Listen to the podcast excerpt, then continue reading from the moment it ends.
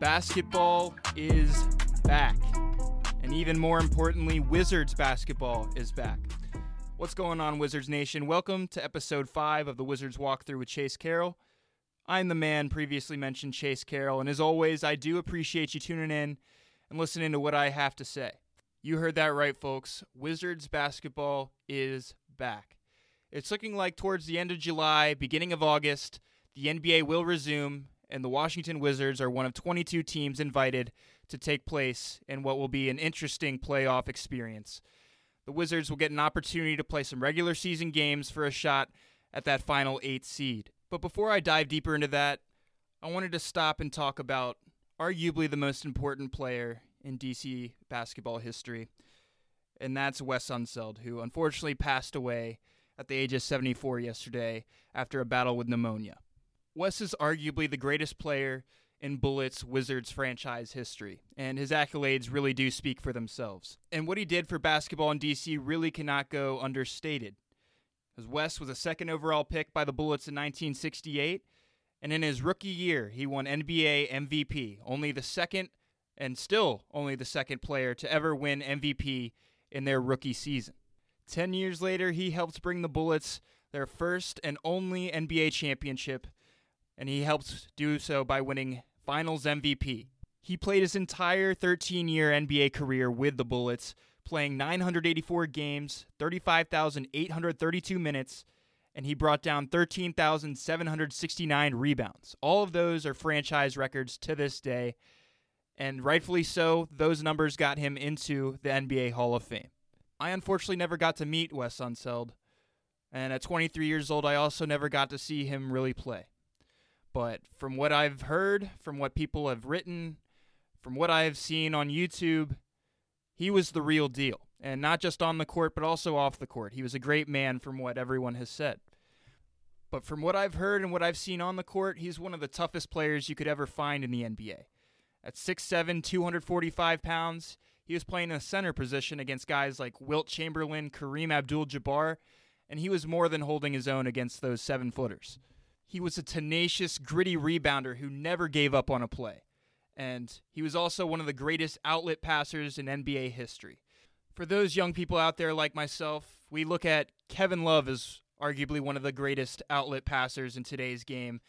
He really sets up the break really well. You look at Wes Unseld, he's arguably even better in that area than what we've seen from Kevin Love. He started breaks with incredible overhead outlet passes, and it, it was something in that area that not many people could do, especially as a six-seven center, 245 pounds, a pure brick wall, who was also an incredible passer. He was an absolute wall when it came to setting screens and getting his teammates open. And he was just an unselfish player, an unselfish person. And I think he's going to be severely missed around DC. Rest in paradise to Wes Unseld and his family, everyone close to him. They're in my thoughts and prayers at this time, because I know that he meant a lot to many people in the DC area, and he meant a lot to what we know Wizards basketball being today. In honor of the legendary Wes Unseld, I take you back to 1978. Here's the CBS television call of the Bullets' NBA championship victory. CBS most valuable player here in the Championship Series. And the celebration can begin in Washington. Dick Motta and Bernie Bickerstaff are embracing over there as the Washington Bullets jubilantly file off the floor. And the crowd here in Seattle, rather than booing, comes to its feet and gives both these teams a tremendous ovation. Freddie Brown and Wes Unseld shaking hands at midcourt and it was the Washington Bullets prevailing 105 to 99 the final score as they file into their locker room. The commissioner of the nba lawrence o'brien is here with some special guests. And commissioner why don't you present this trophy? This is one of the great series of all time in the nba and it was played right down to the wire. And we can all be proud of the supersonics uh, of course tonight. And i'm very happy to be here with jerry sachs bob ferry our coach uh, dick motta and Wes Unseld, who has been waiting a while for all of this. So again, that was CBS with the call of the 1978 Washington Bullets championship victory. They're one and only, and much of that is thanks to Wes Unseld. So again, thank you so much to Wes Unseld for making sure we did not go ringless here in DC. His contributions to DC basketball, to the franchise, will never be forgotten. Rest in paradise, Wes Unseld, and I hope the afterlife treats you very well as you treated us very well here on Earth. From some extremely sad news to some very happy news in the Wizards community, the Wizards are going to get an opportunity to reach the 2020 NBA playoffs. They are one of 22 teams invited to participate in the resumption of the NBA season. Each of those 22 teams will play eight regular season games before determining the seeding of the NBA playoffs. And the Wizards, who are just five and a half games out of the eight seed behind the Orlando Magic, will have an opportunity to get back into that playoff picture. If after those eight regular season games the Wizards are within four games back of the Orlando Magic, they will then play play in games to determine who gets that eight seed. The Wizards would have to win two of those games, being that they're the, currently the ninth seed behind the Magic. If the Magic beat the Wizards just one of those games, the Wizard season would be over. And I know a lot of people around the NBA do not like this. A lot of people around the NBA don't want to see the Wizards in the playoffs. I'm sure even a lot of Wizards fans don't want to see the Wizards in the playoffs, but we don't know how this is going to affect NBA draft lottery yet. And really, even if this does affect the Wizards draft lottery situation, I think this could still be beneficial to the team moving forward. Because when you look at this roster, top to bottom, you see nine guys 24 years of age or younger. So you already got a young team. You already got guys that need playoff experience. You give these guys playoff experience. You add John Wall next year, a much improved Bradley Beal from the last time we saw him play with John Wall assuming that they re-sign Davis Bertans, and you're going to have a little bit of extra money after that, given Ian Mahinmi will likely no longer be on the roster, and he certainly, if he is on the roster, will be will not be making the money that he currently is. But I look at guys like Troy Brown Jr. and Isaac Bonga, two guys that really improved as the season went on. Both are just 20 years of age. From game one to currently, those guys improved immensely. And I think especially Isaac Bonga, he improved on the offensive end in a drastic way, in my opinion. He's not all there yet, but I'm imagining what playoff experience could do for guys like them, especially given we don't know what their situation will be in this offseason. We don't know if they'll be back because these guys could be fighting for a roster position next year. We have nine young guys, age 24 or younger. You'd have to expect that some of them will not be back.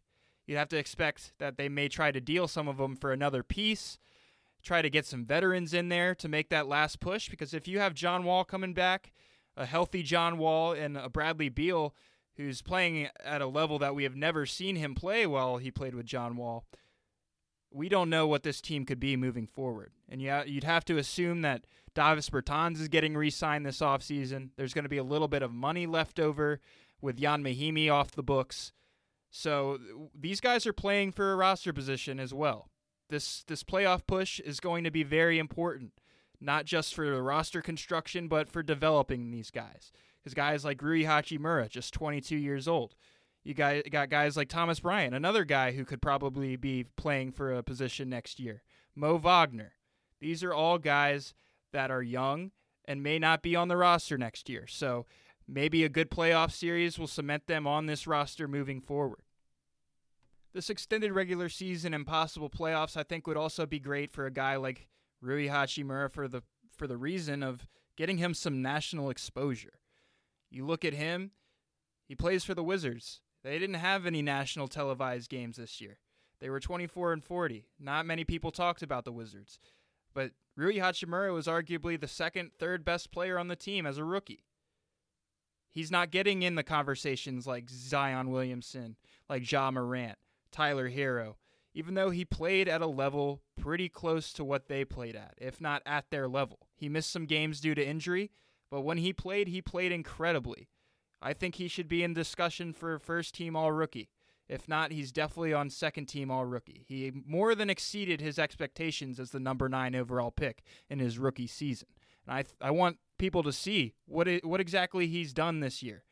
I think that he'll come back and play at a high level just as he did when he was able to showcase his stuff on an international stage this past summer for Japan. He was the main guy there for Japan in international play. He got to play against a lot of top countries, including USA, where he dunked all over Myles Turner's head, if you don't remember that.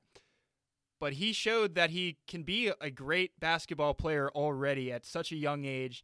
22 years old, he was already leading his country, and he looked great in NBA play too. And a lot of people didn't get to see it. So I would love for people to get to see him play in a playoff stage assuming that he plays the way he did all regular season, people are going to take notice of how great Rui Hachimura really is. I think he's got some all star games in him in his career. I think that's the type of ceiling he really has. And his floor, as we've already seen, is already high. He's already a great player in the league. So is he going to be our third option moving forward? I think that he could be a third option on a great team. So let's let's see how he develops. Let's see if he can put a, together a good late regular season and maybe get a little bit of a playoff push in him. So I just wanted to address the folks that maybe feel like the Wizards don't deserve to be in a playoff push at the moment. And I understand. They're 24 and 40 so far in the regular season. That definitely doesn't scream playoffs. But I also want to take you back to the preseason, what people thought of the Wizards, what their predictions for the Wizards were this season. And they far exceeded expectations. Whether you think they deserve to make the playoffs or not, you cannot deny that. They exceeded expectations. I'll take you back. Stephen A. Smith in the preseason said this The Wizards have the worst starting lineup in the last 20 years. Look back at the teams the last 20 years. We had the Bobcats, we had the Tank-a-thon 76ers, and Stephen A. Smith thought that this starting lineup was worse than both of those teams. The Wizards had the lowest 2K team rating out of all teams in 2K. They were ranked 28th to 25 by just about every major publication. So for them to be sitting 22nd right now in the NBA and getting an opportunity to continue their season, to me, is a victory. They far exceeded expectations.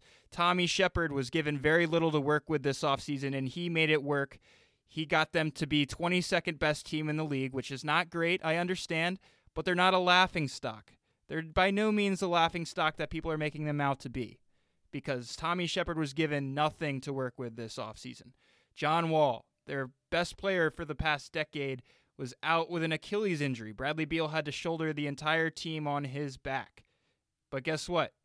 They're getting an opportunity, and I think that's all that anyone can ask for at the moment they just want I just want to see development. I just want to see the young guys get playoff experience. That is all I am looking for out of this. And they're they're getting games. That's all I can ask for.